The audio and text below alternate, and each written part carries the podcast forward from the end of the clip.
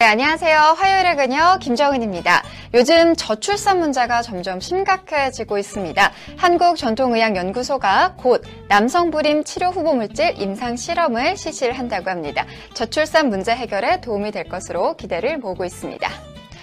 네, 아동 학대 소식이 끊이지 않고 있습니다. 정말 안타까움과 분노를 금치 못하고 있는데요. 관련 내용 뉴스 초점에서 다뤄드리도록 하겠습니다. 네, 화요일이면 전해드리는 소식이죠. 무비캐스트 준비가 되어 있는데요. 좋은 놈, 나쁜 놈, 이상한 놈. 이 김지훈 감독과 송강호가 다시 뭉쳤습니다. 영화 밀정으로 관객들을 만날 채비가 되었다고 하는데요. 관련 소식 전해드리도록 하겠습니다. 아직 친구 추천 안 하셨나요? 카톡에 친구 추가 꼭 하시고요. 문자로 제보와 사연 받고 있습니다. 잠시 후에 만나요.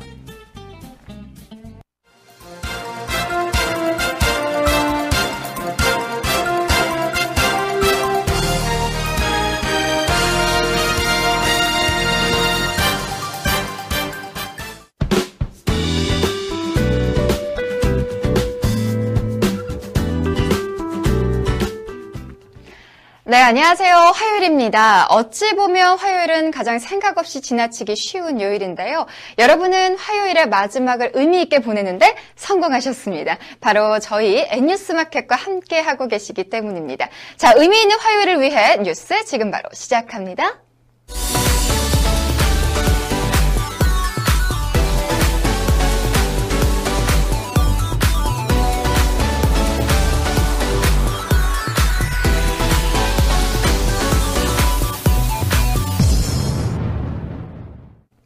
네, 20대 국회 본회의가 열리고 있는데요. 어제는 이정현 새누리당 대표의 교섭단체 연설이 있었는데요. 오늘은 추미애 더불어민주당 대표가 교섭단체 대표 연설에 나섰습니다.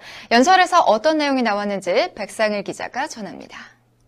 추미애 더불어민주당 대표가 오늘 국회 교섭단체 대표 연설에서 박근혜 대통령과의 회동을 제안했습니다.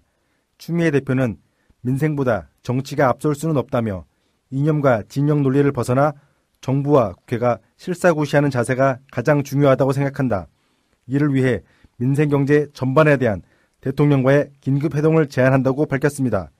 추미애 대표는 이어 야당도 합의의 정치 실현을 위해 양보할 것이 있다면 과감히 양보하겠다며 대통령의 흔쾌한 수용을 기다리겠다고 말했습니다. 추미애 대표는 연설에서 박근혜 대통령에게 민생경제 긴급회동 개최를 제안하면서 국무총리를 위원장으로 하는 가계부채 비상대책위원회 구성안도 내놨습니다. 1257조를 넘어선 가계부채를 언급한 추미애 대표는 단발성, 선심성 대책이 아닌 범정부 차원의 종합적인 대책을 위해 대책이 필요하다며 금융위원회만 맡겨놓을 게 아니라 대통령과 총리가 직접 챙겨야 한다는 것입니다. 경제문제해법으로는 경제민주화와 소득주도 성장론을 동시에 제시했습니다. 경제민주화는 김종인 더불어민주당 전 비상대책위원회 대표의 핵심 정책이며 소득 주도 성장론은 문재인 전 대표가 내세우는 경제 정책입니다. 한편 추미애 대표의 연설문에는 대통령과의 긴급 회동이 아니라 비상 민생경제 영수회담을 제안하는 것으로 적었으나 실제 연설에서는 대통령과의 회동으로 내용을 수정했습니다. 이에 대해서는 영수회담도 대통령과의 회동을 의미할 수 있지만 표현이 모호해 대통령에게 직접 회동을 제안하는 내용으로 바꿨다는 분석입니다. 산업통상자원부 산하 한국전력거래소 한 직원이 술자리 접대는 물론 성접대까지 요구한 의혹이 제기돼 논란이 일고 있습니다. 요즘 대체 왜 그러는 걸까요? 보도에 황혜연 기자입니다.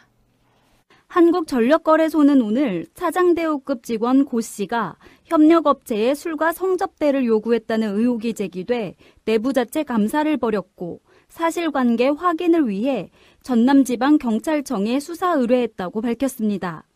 전력거래소는 공기업 발전사나 민간 발전사가 만든 전기를 한국전력에 납품할 때 중개를 해주는 곳입니다. 해당 직원인 고 차장은 한국전력에 전력을 파는 민간 발전사를 관리하는 업무를 맡고 있었습니다. 따라서 고 차장이 발전 계량기를 봉인해줘야 전력 판매가 가능한데 이 권한을 악용해 사업자들에게 접대를 받는 등 갑질을 일삼았다는 것입니다. 이 같은 의혹은 해당 직원에게 술접대를 강요받았다는 사업자 A씨가 한 매체를 통해 영상을 공개하면서 드러났습니다. 영상 속에는 해당 직원이 어느 한 유흥주점에서 여성을 자신의 무릎에 앉히고는 술을 마셨습니다. 이날 술값을 낸 것은 다름 아닌 사업자 A씨였고 그는 고 차장이 사실상 접대를 요구했다고 주장했습니다.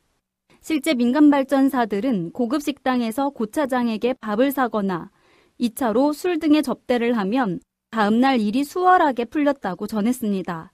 또 사업자 B씨는 고 차장이 술에 취해 성매매를 직접 요구하기도 했다고 밝혔습니다. B씨는 좀 해달라 이렇게 요구했다며 접대하면 무리 없이 처리해주겠다고 얘기까지 했다고 주장했습니다. 이어 사업자는 전적으로 의뢰 입장이기 때문에 어쩔 수 없이 성접대를 할 수밖에 없는 상황이었다고 호소했습니다. 그러나 고 차장은 사업자들과 식사 정도는 했다며 내부 감사 과정에서 성접대 혐의는 전면 부인한 것으로 알려졌습니다. 전력거래소 측은 경찰 수사 결과 혐의가 사실로 드러날 경우 해임이나 파면 등 중징계 조치를 할 예정이라고 밝혔습니다. 네, 최근 코스닥 상장 법인인 아리온 테크놀로지와 포괄적 주식 교환 계약을 체결한 천연물 기반 신약 개발 회사 주식회사 한국 전통의학 연구소의 연구 개발 사업이 더욱 활기를 띠고 있습니다. 어떤 내용인지 백상일 기자가 전해드립니다. 한국 전통의학 연구소는 현재 개발 중인 남성 불임 치료제 후보 물질 KH465의 임상 시험 계획 승인 신청을 위해 식품의약품 안전처로부터 비임상시험 성적에 관한 자료의 적정성 검토를 받은 결과 적정한 것으로 승인을 받았습니다. 이에 따라 한국전통의학연구소는 임상시험을 통한 신약 개발에 탄력을 받게 될 전망입니다. 한국전통의학연구소는 최근 이슈가 되고 있는 정부의 저출산 문제를 해결할 수 있는 남성 불임 치료제 신약 후보 물질인 KH465를 경구용 복합제로서 식품의약품안전처의 의약품 임상시험 계획 승인에 관한 규정에 자료 제출 범위에 따라 신조성 의약품으로 임상시험 진행에 필요한 안전성을 사전 검토한 결과 적정한 것으로 의견을 받았다고 밝혔습니다. 사전 검토 결과가 양리, 단회독성 및 반복 투여 독성 시험인 비임상 시험 자료로서 타당하게 구비된 것으로 판단됨에 따라 임상 시험 기간과 임상 시험 용량을 결정하여 9월 중에 임상 시험 계획을 승인받아 부산대학교 병원, 가톨릭대학교 서울성모병원 등 대학병원에서 임상 2상 및 3상 시험에 돌입합니다. 남성 불임 치료제 후보 물질인 KH465는 보건복지부 신약 개발 과제로 수행 중인 프로젝트이며 부산대학교 병원 비뇨기과 박남철 교수를 주간 연구 책임자로 공동 수행하고 있으며 최근 국가적 정책 목표인 저출산 고령화 대책 중 불임 및 난임 문제를 근본적으로 개선할 수 있기 때문에 성공 여부에 관심이 집중되고 있습니다. 또한 한국전통의학연구소는 부산대학교 병원 박남철 교수팀과 부산시로부터 사단법인 승인을 받은 공공정자은행 사업단의 운영을 통해 저출산 문제 해결을 위한 기반을 확보하고 있으며 최근 특허청으로부터 남성 성기능 개선 및 불임 치료용 약학적 조성물로 특허를 취득했습니다. 한편 한국전통의학연구소는 원천 물질 특허를 확보한 희귀 난치성 치료제 후보 물질인 미분화된 갑상선 치료제의 글로벌 신약 개발을 위해 미국 임상시험 수탁 대행 전문기관과 계약을 체결해 9월부터 미국에서 글로벌 비임상 독성 시험 및 임상 1, 2상을 동시에 추진할 계획이며 M사 등 다국적 제약사와 대규모 licensing out 계약을 추진할 예정이라고 밝혔습니다. 네, 배우 주원이 경찰 홍보단 입대를 취소하고 현역으로 복무합니다. 많은 연예인들이 경찰 홍보단의 입대를 선호하는 것과 달리 주원은 스스로 입대를 취소해 눈길을 끌고 있는데요. 보도에 김한나 기자입니다. 오늘 주원 소속사 화이 브라더스 측은 주원이 경찰 홍보단 입대를 자진 취소하고 현역으로 입대할 예정이라고 전했습니다. 현재 주원은 현역 복무를 신청한 상태로 입대 날짜를 기다리고 있습니다.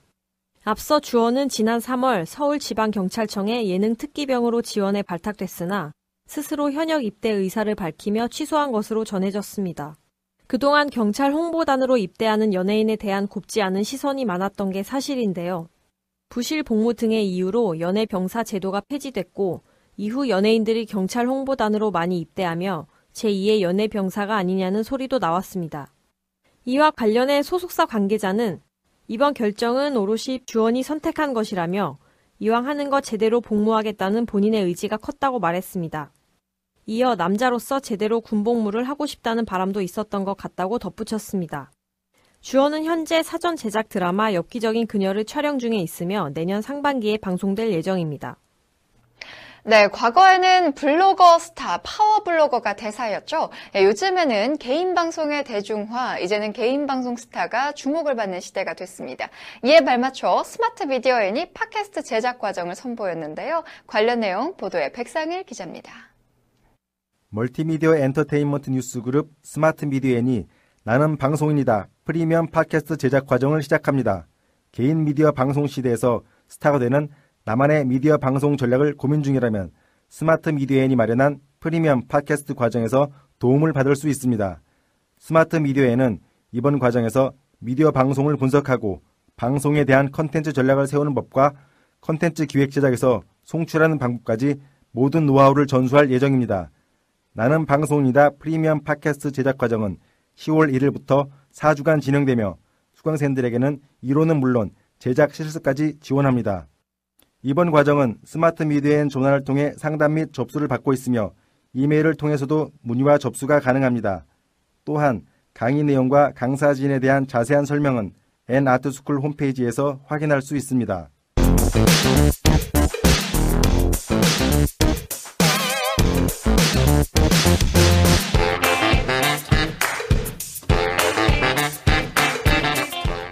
네, 이슈를 집중 파헤치는 뉴스 초점 시간입니다. 오늘은 끊임없이 발생하고 있는 아동 학대 사건에 대해 짚어보겠습니다. 최근 보육교사가 아이들의 손발을 청테이프로 묶고 학대했다라는 신고가 접수돼 경찰이 수사에 나섰는데요. 정말 마음이 안타깝습니다. 자, 먼저 이 사건부터 황혜영 기자가 전해드립니다.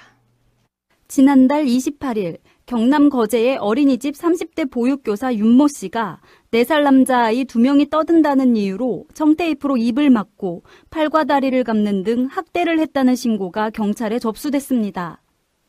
일부 학부모들은 해당 교사가 아이를 발로 차고 머리를 때리기까지 했다는 의혹도 제기한 것으로 전해졌습니다. 경찰 관계자는 윤 씨가 범행을 시인했다고 밝혔습니다. 어린이집에 아이를 맡겨야 하는 부모들이 이 같은 소식을 접하면서 보육교사에 대한 불신이 높아지고 있습니다.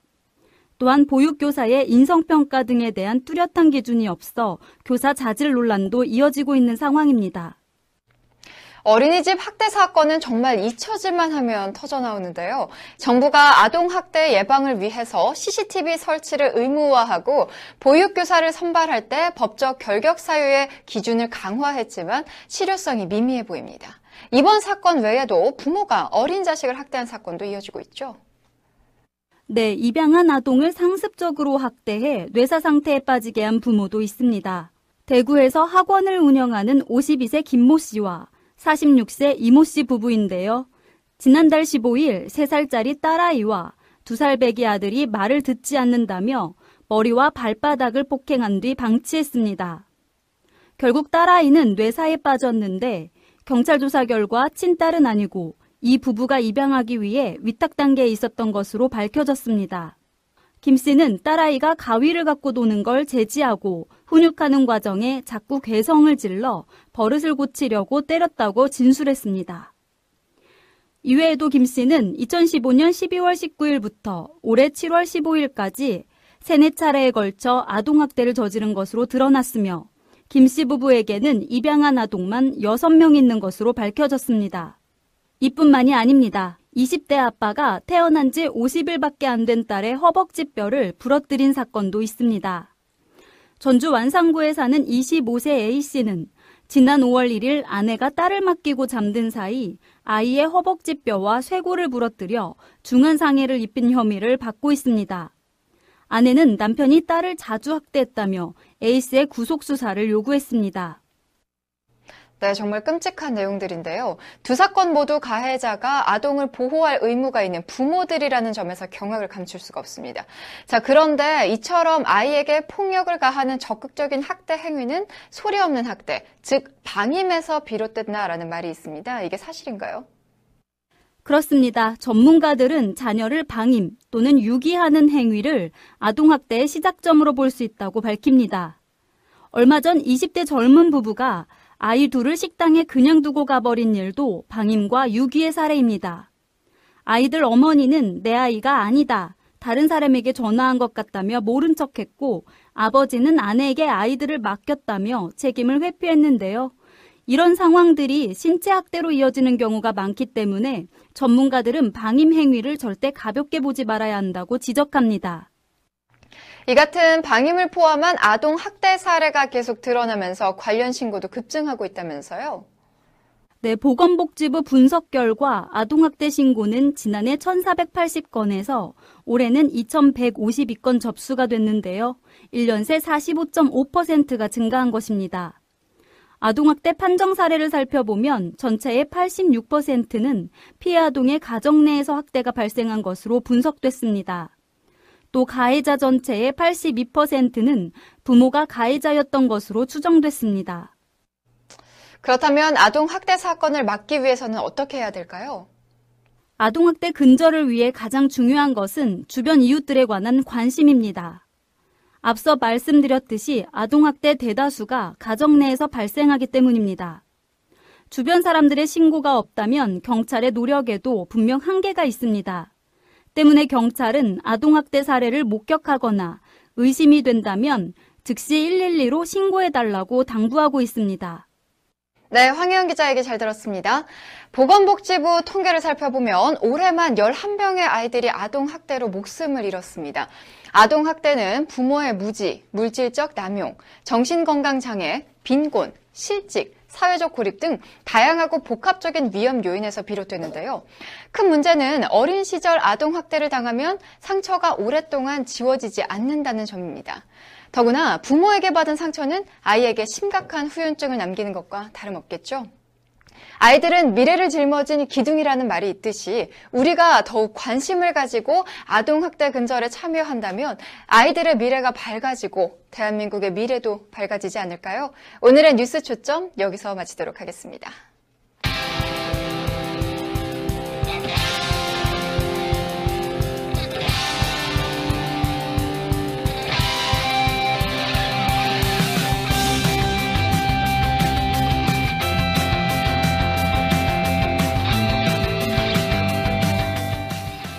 네, 재미있는 영화만 골라서 소개해주는 영화 큐레이터 무비캐스트 시간입니다. 좋은 놈, 나쁜 놈, 이상한 놈의 김지운 감독과 송강호 씨가 영화 밀정으로 8년 만에 다시 뭉쳤습니다.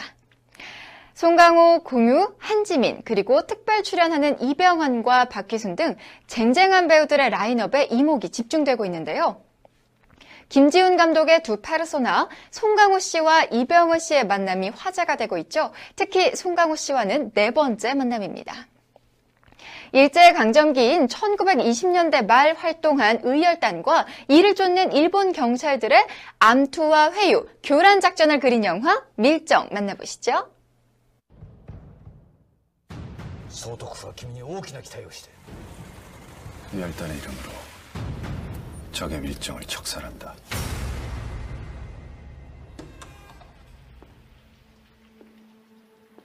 (1920년대) 경성 조선인 출신 일본 경찰 송강호는 무장 독립운동단체 의열단의 친구가 되어 핵심 정보를 캐내라는 특명을 받습니다. 어차피 기울어진 배야. 송강호는 의열단의 핵심 세력인 공유에게 접근하고 김어진을 들뜨군다. 놈들이 널 왜 풀어줬는지 아직 모르겠어.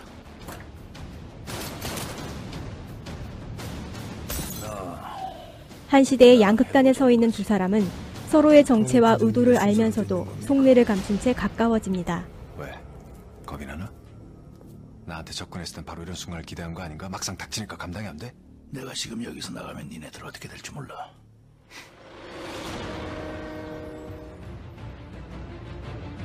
누가 밀정인지 알 수 없는 가운데 의열단은 폭탄을 경성으로 들여오기 위해 그리고 일본 경찰은 그들을 쫓기 위해 모두 상해에 모입니다. 지금 이 기차에 탄 니네 단원 중에 한 놈이 밀정이야.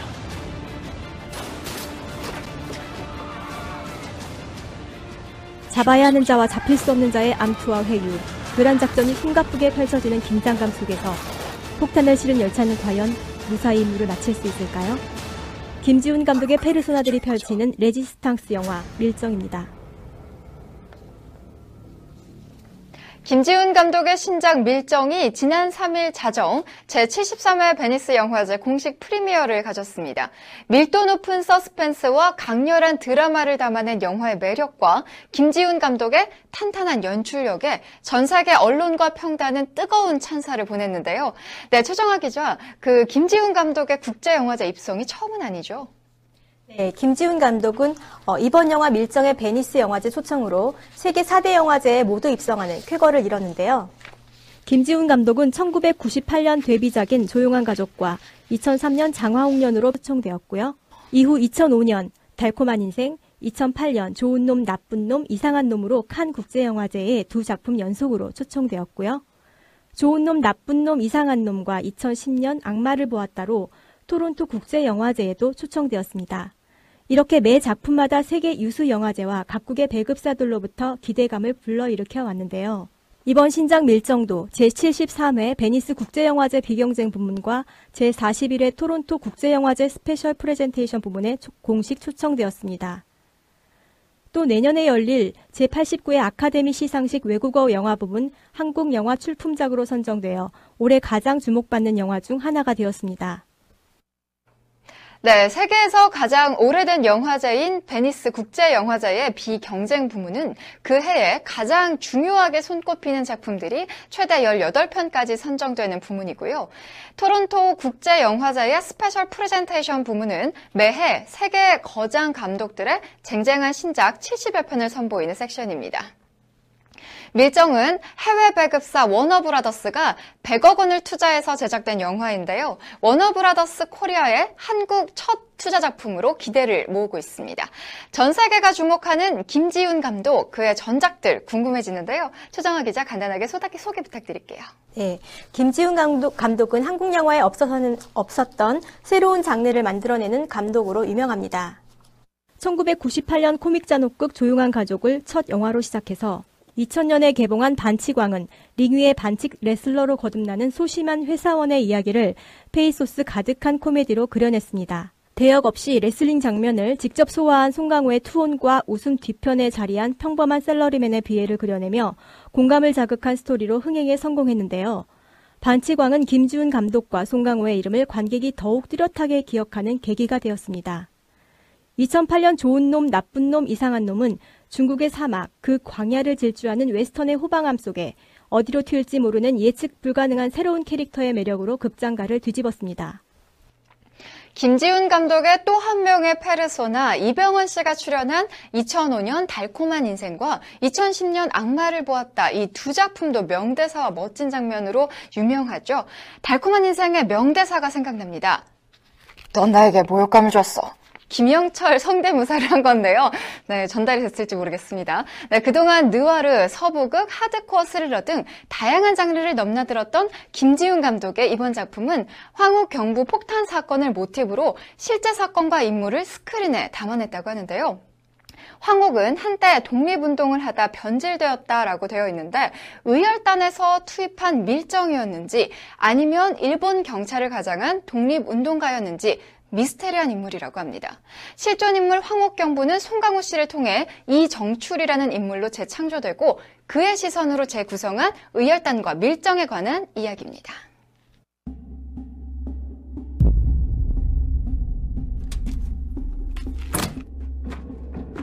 이정출이라는 인물이 조선인 출신의 일본인 경찰로 나오고 이열단으로 장입한 스파이로 나오니까 김정옥이 황옥 씨의 어떤 모델을 삼아가지고 어, 만들었다는 얘기를 들었습니다. 넌 이 나라가 독립이 될 것 같냐? 실제 인물 어, 황옥은 어, 위장 친일파인데 이 인물이 적으로 어, 기능을 할 것인지 아니면 정말 의열단을 도와줄 것인지 캐릭터의 어떤 심리적인 변화들 이런 부분들이 늘 따라오기 때문에 되게 좀 힘들긴 하지만 굉장히 흥미로운. 저한테는 송강호 선배님은 약간 괴물 같은 존재였어요 배우로서. 송강호 연기를 이렇게 보면은 저 사람의 한계는 무엇일까? 어디일까? 송강호가 보여주는 이정출한 인물을 쭉 가면서 정말 흥미진진했었어요 이정출은 일제강점기라는 암울한 시대가 낳은 비극의 시대상을 대변하는 얼굴입니다. 상해 임시정부 일을 했지만 조선 독립을 위해 목숨을 걸 만큼 대단한 신념을 가진 것도 동료 경찰 하시모토처럼 경찰 일에 자신을 완전히 바친 것도 아닙니다. 그저 상황에 따라 생존을 위한 선택을 했을 뿐이죠. 이쪽과 저쪽 사이에서 갈등을 하는 이정출의 심리는 누아르는 표정이다라는 김지운 감독의 말대로 송강호는 의심, 곤혹스러움, 분노, 능청스러움 등 다양한 감정을 세심하게 만들어냈습니다. 언제나 최신작을 대표하는 대표작 리스트에 업데이트해온 괴물 같은 배우 송강호 씨와 올여름 부산행으로 천만 배우가 된 공유 씨와의 케미가 기대 이상으로 강렬했다고요? 네, 공유 씨는 실제 인물 김시연을 모델로 한 의열단의 간부 김우진을 연기했는데요. 고 미술상으로 위장한 의열단의 리더 김우진은 이정출을 역이용해 일본의 정보를 빼내기 위해 접근합니다.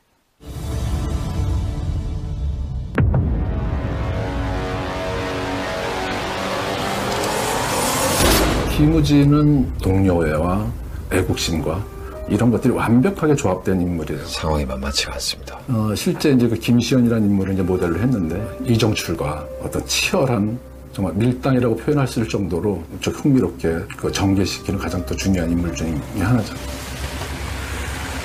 뭔가 리더가 가져야 될 덕목, 리더십, 냉철함 그런 부분들이 저한테는 좀 매력적으로 다가왔고 이 인물이 분명히 차가운 카리스마를 가지고 있지만은 그 안에 너무나 여리고 따뜻한 무언가를 가진 영혼이 맑은 친구 같은 느낌. 그 전에 연기하면서 다른 작품에서 느낄 수 없었던 부분들을 되게 많이 배웠고 많이 느꼈던 것 같아요. 무사히 안중에서 다시 만나자. 정말 한 점 부족함 없이 잘 보여줬던 것 같아요. 네, 올해 가장 핫한 배우 공유 씨입니다. 사회 고발극 도가니, 첫 액션 영화 용의자, 칸의 여왕 전도연과의 정통 멜로 남과 여, 그리고 흥행 폭주 중인 재난 영화 부산행까지 변신을 거듭하고 있는 배우죠. 자, 이 배우도 상당히 기대가 됩니다. 역시 실존 인물인 여성 의열단원 한계옥을 모델로 한 의열단 핵심 멤버 연예순 역의 한지민 씨가 등장을 한다고요? 네, 실제 인물 현계옥은 기생 출신의 여성 의열단원이었다고 합니다. 한지민 씨는 여린 체구에서는 상상할 수 없는 단단한 강단으로 의열단의 최선봉에 서게 되는데요. 짧은 출연으로 강렬한 인상을 남깁니다. Thank you. 실제로도 의열단에 어, 현계옥이라는 여성 의열단원이 있었다고 들었어요. 너무나 안정적인 연기를 모든 디테일을 다 가지고 하더라고요. 그래서 그런 것들이 되게 놀랬고 어, 뭔가 보여지기에는 연약하고 가녀릴지 몰라도 어, 남자만큼이나 뭔가 되게 강인한 매 갖다 관찰하다가 먹잇감이 발견되면 한 번에 싹 쏘아 붙이는 거는 정보가 쓰레기니 정보원들을 바꾸셔야죠. 그러면서도 영특한 인물이라고 생각했습니다. 떠오르는 실력자, 에너지가 대단한 배우가 아닌가. 김우진을 도와서 같이 큰 임무들을 잘 할 수 있도록 옆에서 돕는 능글맞고 개구진 인상을 가지고 있으면서도 뱀 같은 표정을 또 갖고 있어요. 그런 두 가지의 얼굴을 다 가지고 있는 배우.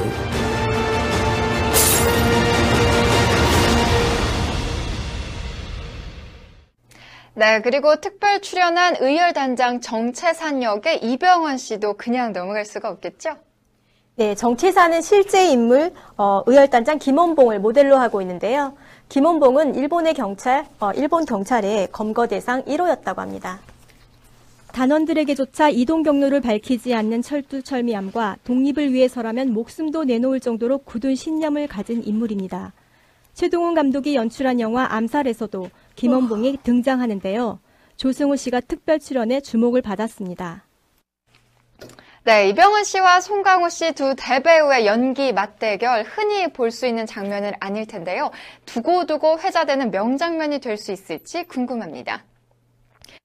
단어는 실제로 멋쟁이들이 많았다고 합니다. 밀정의 단체 사진 포스터 속 한지민 씨의 검정 드레스는 실제로 1920년대 프랑스 여성이 입었던 빈티지 드레스라고 하는데요. 언제 죽을지 모르는 내일이 없는 오늘을 살았기에 더욱 풍류와 멋을 즐겼다고 합니다. 누가 적인지 아군인지 몰라 끊임없이 의심해야 하고 계층을 분문하고 누구나 밀정이 될 수 있었던 그 시대의 슬픔은 루이 암스트롱의 When You're Smiling과 오버랩되면서 비극은 더욱 증포됩니다. 그럼에도 불구하고 신념을 지키고 스스로를 변화시킨 의열단원의 뜨거운 열정에 박수를 보냅니다. 자, 오늘 무비캐스트에서 준비한 소식은 여기까지입니다. 다음 주에는 더 흥미롭고 달콤한 영화로 여러분을 찾아오겠습니다. 다음 주 화요일에 만나요.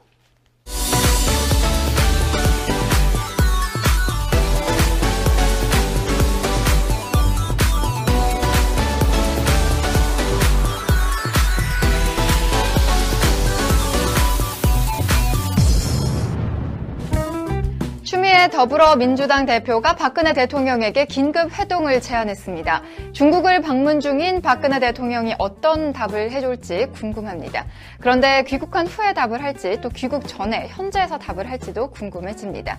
논란을 일으킨 장관 후보자는 현재에서 전자결제로 냉큼 임명을 했는데 긴급 회동 제안은 어떨지 궁금해지는데요. 내 맘대로 정치가 아닌 소통의 정치를 볼 수 있기를 기대해 봅니다. 언제나 사람이 먼저인 방송 변화를 두려워하지 않는 뉴스 이상으로 N뉴스마켓 화요일 방송 마치겠습니다. 시청해주신 여러분 고맙습니다. 연애가 아닙니다. 연예. 여러분들 수요일이면 어김없이 저 빅나리가 스타들의 이모 저모 소식들 전해드릴 텐데요. 스타들의 핫하고 알찬 소식 궁금하면 500원. 아니죠. N뉴스마켓 수요일입니다. 기다릴게요.